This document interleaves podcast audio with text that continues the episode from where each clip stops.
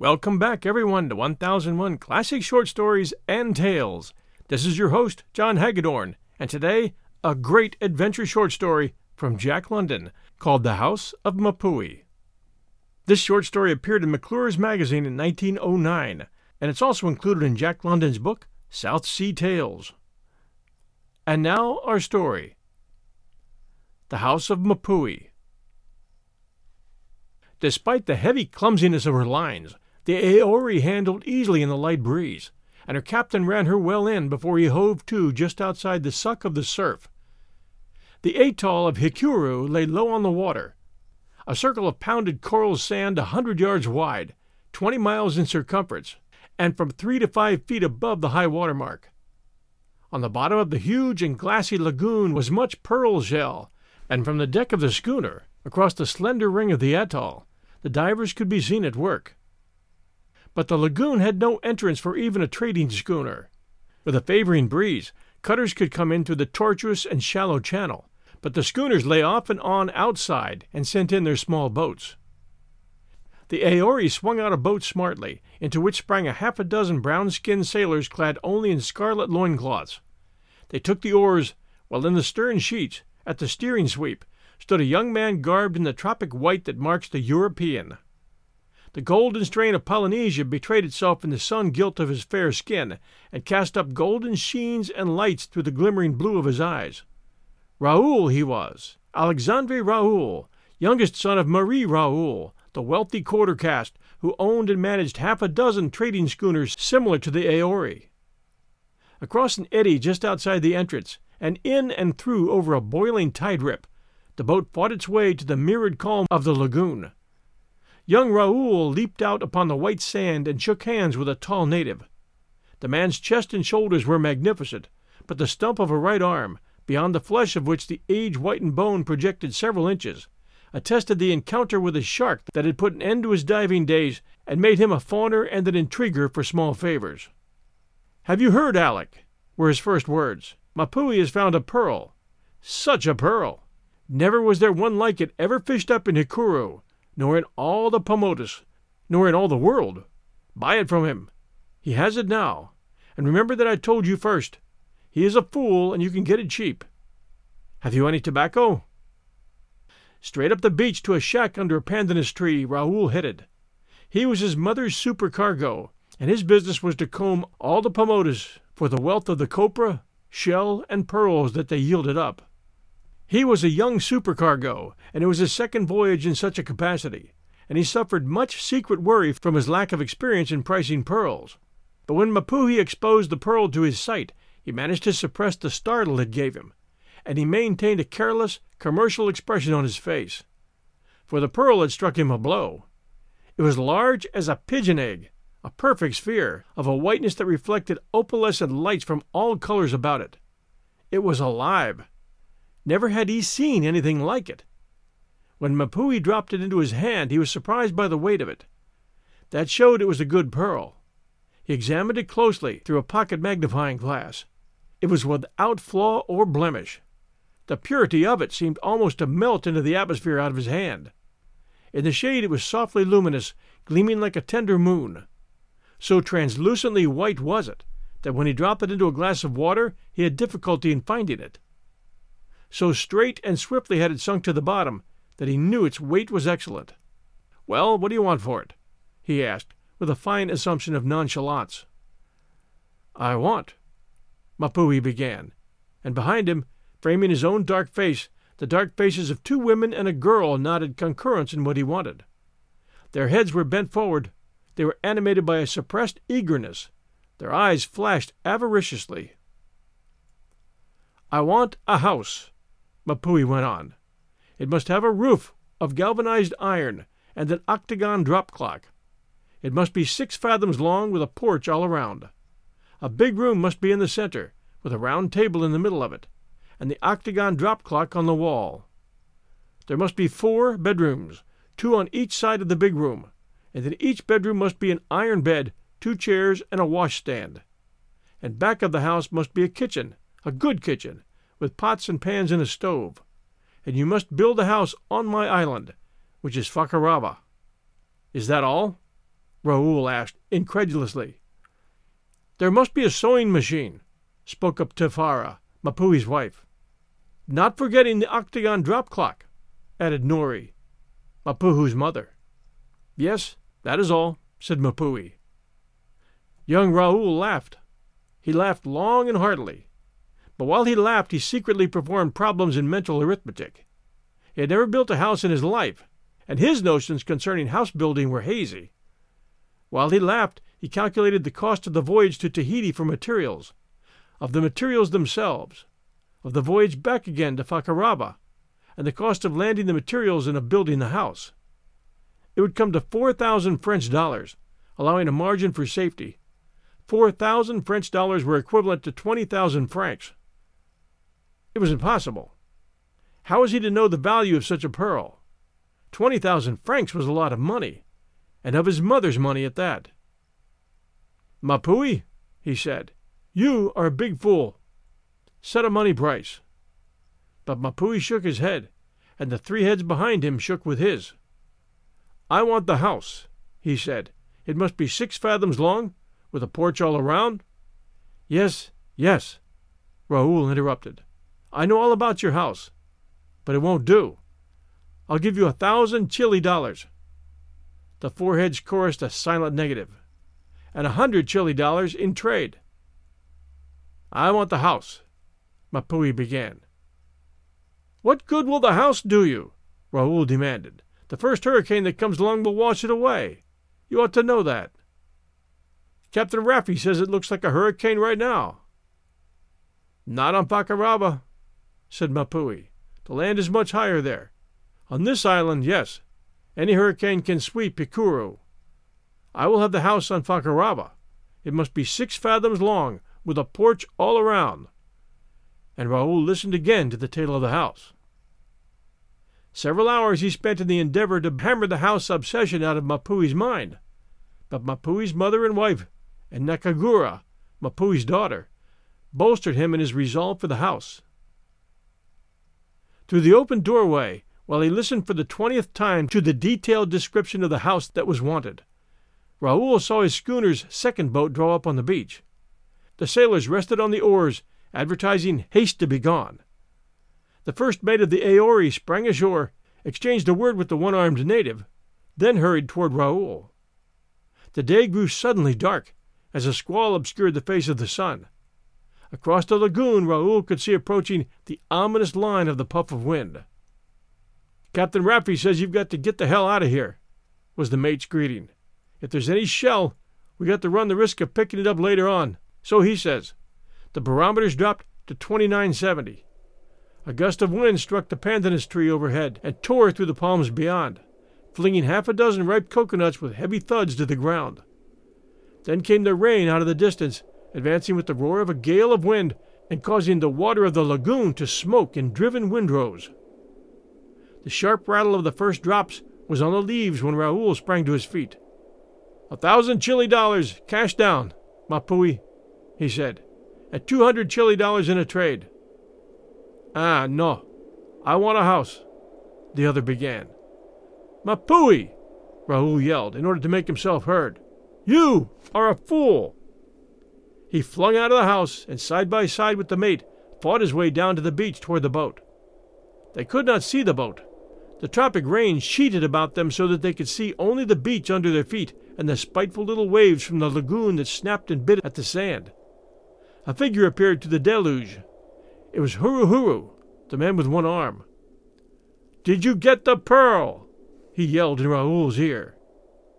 Mapuhi's a fool, was the answering yell, and the next moment they were lost to each other in the descending water. We'll return to our show right after this sponsor message. And now, back to our story. Half an hour later, Huru Huru, watching from the seaward side of the atoll, saw the two boats hoisted in and the Aori pointing her nose out to sea. And near her, just come in from the sea on the wings of the squall, he saw another schooner hove to and dropping a boat into the water. He knew her. It was the Orohena, owned by Toriki, the half-caste trader, who served as his own supercargo and who doubtlessly was even then in the stern sheets of the boat. Huru Huru chuckled. He knew that Mapuhi owned Toriki for trade goods advanced the year before. The squall had passed. The hot sun was blazing down, and the lagoon was once more a mirror. But the air was sticky like mucilage, and the weight of it seemed to burden the lungs and make breathing difficult. Have you heard the news, Toriki? Huru Huru asked. Mapuhi has found a pearl. Never was there a pearl like it ever fished up in Hikueru, nor anywhere in the Paumotus, nor anywhere in the world. Mapuhi is a fool. Besides, he owes you money. Remember that I told you first. Have you any tobacco? And to the grass shack of Mapuhi went Toriki. He was a masterful man, withal a fairly stupid one. Carelessly he glanced at the wonderful pearl, glanced for a moment only, and carelessly he dropped it into his pocket. You are lucky, he said. It is a nice pearl. I will give you credit on the books. I want a house, Mapuhi began in consternation. It must be six fathoms. Six fathoms your grandmother, was the trader's retort. You want to pay up your debts, that's what you want. You owed me twelve hundred dollars, Chili. Very well. You owe them no longer. The amount is squared. Besides, I will give you credit for two hundred Chili. If, when I get to Tahiti, the pearl sells well, I will give you credit for another hundred. That will make three hundred. But mind, only if the pearl sells well. I may even lose money on it. Mapuhi folded his arms in sorrow and sat with bowed head. He had been robbed of his pearl. In place of the house, he had paid a debt. There was nothing to show for the pearl. You are a fool, said Tefara. You are a fool, said Nori, his mother. Why did you let the pearl into his hand? What was I to do? Mapuhi protested. I owed him the money. He knew I had the pearl. You heard him yourself ask to see it. I had not told him. He knew. Somebody else told him. And I owed him the money. Mapuhi is a fool, mimicked Nikagura. She was twelve years old and did not know any better. Mapuhi relieved his feelings by sending her reeling from a box on the ear, while Tefara and Nori burst into tears and continued to upbraid him after the manner of women. Huru Huru, watching on the beach, saw a third schooner that he knew heave to outside the entrance and drop a boat. It was the Hira, well named, for she was owned by Levy, the German Jew, the greatest pearl buyer of them all. And as was well known, Hira was the Tahitian god of fishermen and thieves. Have you heard the news? Huru Huru asked, as Levy, a fat man with massive asymmetrical features, stepped out upon the beach. Mapuhi has found a pearl, there was never a pearl like it in Hikueru, in all the Paumotus, in all the world. Mapuhi is a fool. He has sold it to Toriki for fourteen hundred Chili. I listened outside and heard. Toriki is likewise a fool. You can buy it from him cheap. Remember that I told you first. Have you any tobacco? Where is Toriki? In the house of Captain Lynch, drinking absinthe. He has been there an hour and while Levy and Toriki drank absinthe and chaffered over the pearl, Huru Huru listened and heard the stupendous price of twenty-five thousand francs agreed upon. It was at this time that both the Orohena and the Hira, running in close to the shore, began firing guns and signaling frantically. The three men stepped outside in time to see the two schooners go hastily about and head offshore, dropping mainsails and flying jibs on the run in the teeth of a squall that heeled them far over on the whitened water. Then the rain blotted them out. They'll be back after it's over, said Toriki. We better be getting out of here. I reckon the glass has fallen some more, said Captain Lynch. He was a white bearded sea captain, too old for service, who had learned that the only way to live on comfortable terms with his asthma was on Hikueru. He went inside to look at the barometer. Great God! They heard him exclaim, and rushed in to join him at staring at a dial which marked 2920. Again they came out, this time anxiously to consult sea and sky. The squall had cleared away, but the sky remained overcast. The two schooners under all sail and joined by a third that could be seen making back. A veer in the wind induced them to slack off sheets, and five minutes afterward a sudden veer from the opposite quarter caught all three schooners aback, and those on shore could see the boom tackles being slacked away or cast off on the jump. The sound of the surf was loud, hollow, and menacing, and a heavy swell was setting in. A terrible sheet of lightning burst before their eyes, illuminating the dark day, and the thunder rolled wildly about them. Toriki and Levy broke into a run for their boats, the latter ambling along like a panic stricken hippopotamus. As their two boats swept out the entrance, they passed the boat of the Aori coming in. In the stern sheets, encouraging the rowers, was Raoul. Unable to shake the vision of the pearl from his mind, he was returning to accept Mapuhi's price of a house. He landed on the beach in the midst of a driving thunder squall that was so dense that he collided with Huruhuru before he saw him. Too late! yelled Huruhuru. Mapuhi sold it to Toriki for 1,400 chili, and Toriki sold it to Levy for 25,000 francs. And Levy will sell it in France for 100,000 francs. Have you any tobacco? Raoul felt relieved.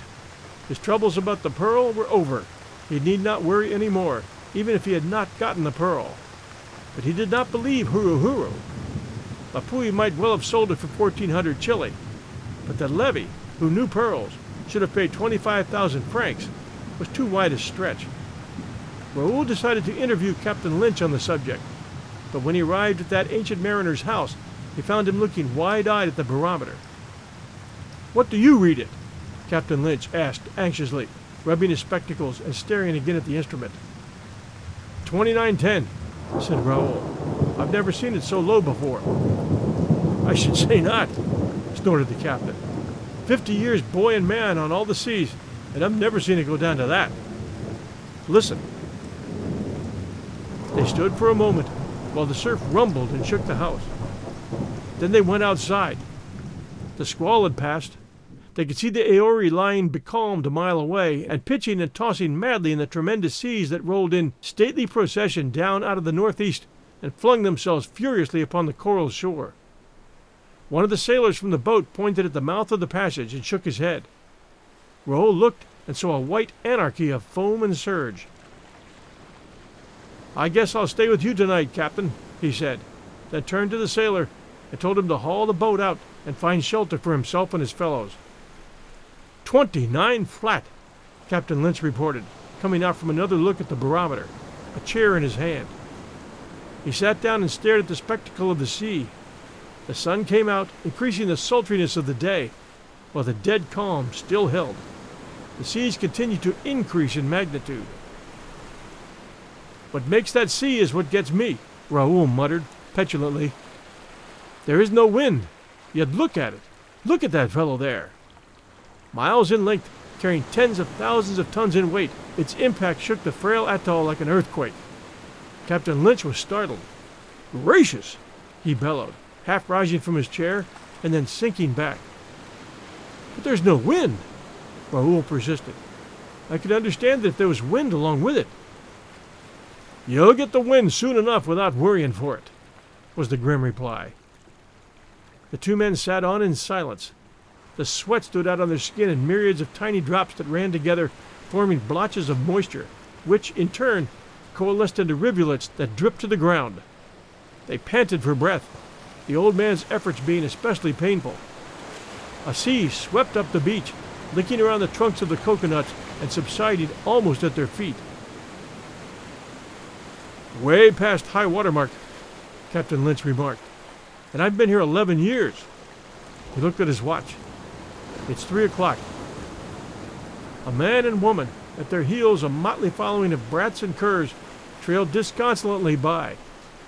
They came to a halt beyond the house, and after much irresolution, sat down in the sand. A few minutes later, another family trailed in from the opposite direction, the men and women carrying a heterogeneous assortment of possessions. And soon several hundred persons of all ages and sexes were congregated about the captain's dwelling. He called to one new arrival, a woman with a nursing babe in her arms, and in answer received the information that her house had just been swept into the lagoon. This was the highest spot of land in miles, and already, in many places on either hand, the great seas were making a clean breach of the slender ring of the atoll and surging into the lagoon. Twenty miles around stretched the ring of the atoll, and in no place was it more than 50 fathoms wide. It was the height of the diving season, and from all the islands around, even as far as Tahiti, the natives had gathered. There are 1,200 men, women, and children here, said Captain Lynch. I wonder how many will be here tomorrow morning. But why don't it blow? That's what I want to know, Raoul demanded. Don't worry, young man. Don't worry. You'll get your troubles fast enough. Even as Captain Lynch spoke, a great watery mass smote the atoll. The seawater churned about them three inches deep under the chairs. A low wail of fear went up from the many women. The children, with clasped hands, stared at the immense rollers and cried piteously. Chickens and cats, wading perturbedly in the water, as by common consent, with flight and scramble took refuge on the roof of the captain's house.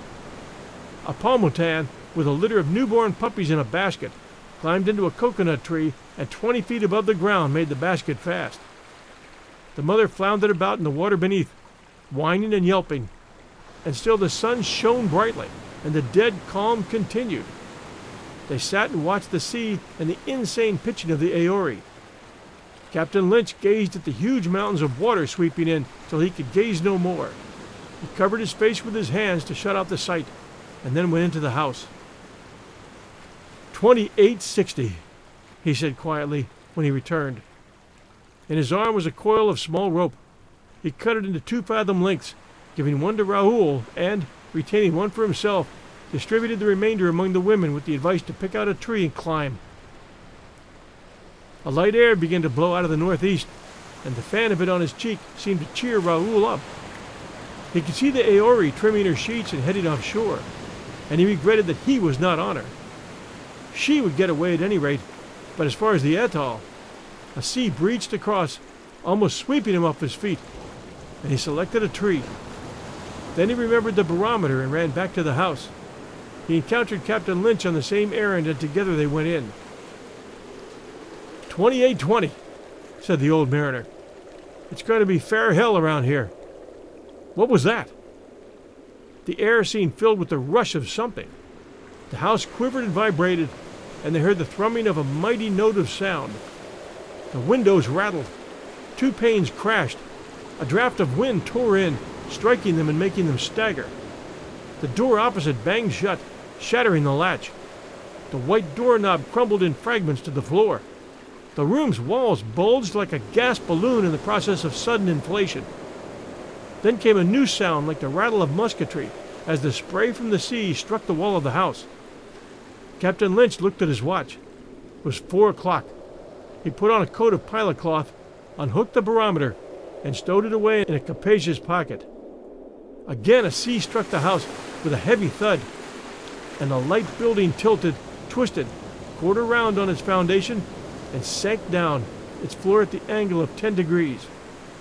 Raoul went out first. The wind caught him and whirled him away. He noted that it had hauled around to the east. With a great effort, he threw himself on the sand crouching and holding his own. Captain Lynch, driven like a wisp of straw, sprawled over him. Two of the Aori's sailors, leaving a coconut tree to which they had been clinging, came to their aid, leaning against the wind at impossible angles and fighting and clawing every inch of the way. The old man's joints were stiff and he could not climb, so the sailors, by means of short ends of rope tied together, hoisted him up the trunk a few feet at a time till they could make him fast at the top of the tree. 50 feet from the ground. Raoul passed his length of rope around the base of an adjacent tree and stood looking on. The wind was frightful. He had never dreamed it could blow so hard. A sea breached across the atoll, wetting him to the knees ere it subsided into the lagoon. The sun had disappeared, and a lead colored twilight settled down. A few drops of rain, driving horizontally, struck him. The impact was like that of leaden pellets. A splash of salt spray struck his face. It was like the slap of a man's hand. His cheeks stung, and involuntary tears of pain were in his smarting eyes. Several hundred natives had taken to the trees, and he could have laughed at the bunches of human fruit clustering in the tops. Then, being Tahitian born, he doubled his body at the waist, clasped the trunk of the tree with his hands, pressed the soles of his feet against the near surface of the trunk, and began to walk up the tree. At the top he found two women, two children, and a man. One little girl clasped a house cat in her arms. From his eyrie, he waved his hand to Captain Lynch, and that doughty patriarch waved back. Raoul was appalled at the sky. It had approached much nearer. In fact, it seemed just over his head, and then it turned from lead to black. Many people were still on the ground, grouped about the bases of the trees and holding on. Several such clusters were praying, and in one the Mormon missionary was exhorting. A weird sound, rhythmical, faint as the faintest chirp of a far cricket, enduring but for a moment, but in the moment suggesting to him vaguely the thought of heaven and celestial music, came to his ear.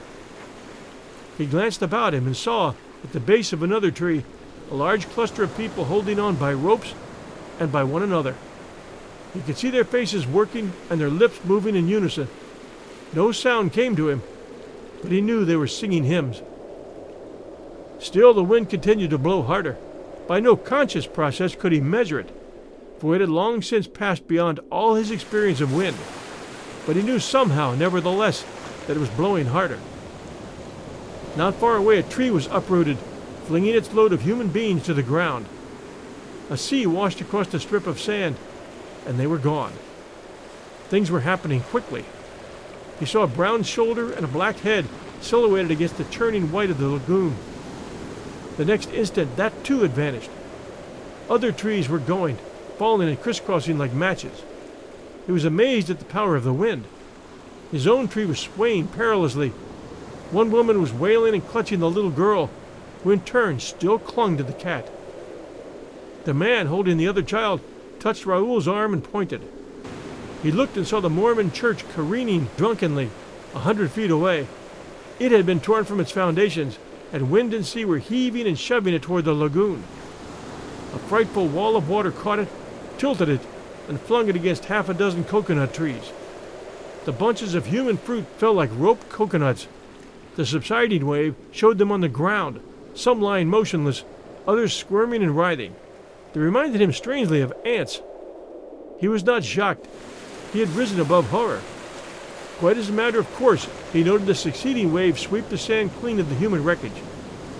A third wave, more colossal than any he had yet seen, hurled the church into the lagoon, where it floated off into the obscurity to leeward, half submerged, reminding him for all the world of Noah's Ark. He looked for Captain Lynch's house and was surprised to find it gone. Things certainly were happening quickly. He noticed that many of the people in the trees that still held had descended to the ground. The wind had yet again increased. His own tree showed that. It no longer swayed or bent over and back. Instead, it remained practically stationary, curved in a rigid angle from the wind and merely vibrating. But the vibration was sickening. It was like that of a tuning fork or the tongue of a Jew's harp. It was the rapidity of the vibration that made it so bad. Even though its roots held, it could not stand the strain for long. Something was going to have to break. Thanks for joining us, everyone, for The House of Mapuhi by Jack London, Part 1. If you think this first part was exciting, wait till Part 2. Thanks for sending us reviews, which we'll cover next week, and for sharing with friends and family. These classic stories are timeless and they help to broaden our horizons in ways we can't even imagine. For me, stories like this remind me that no matter how hard life sometimes seems, our troubles pale in significance to those of many others. Everyone, stay safe out there, and we'll see you next Sunday night at 8 p.m. Eastern Time, right here, with part two of The House of Mapuhi.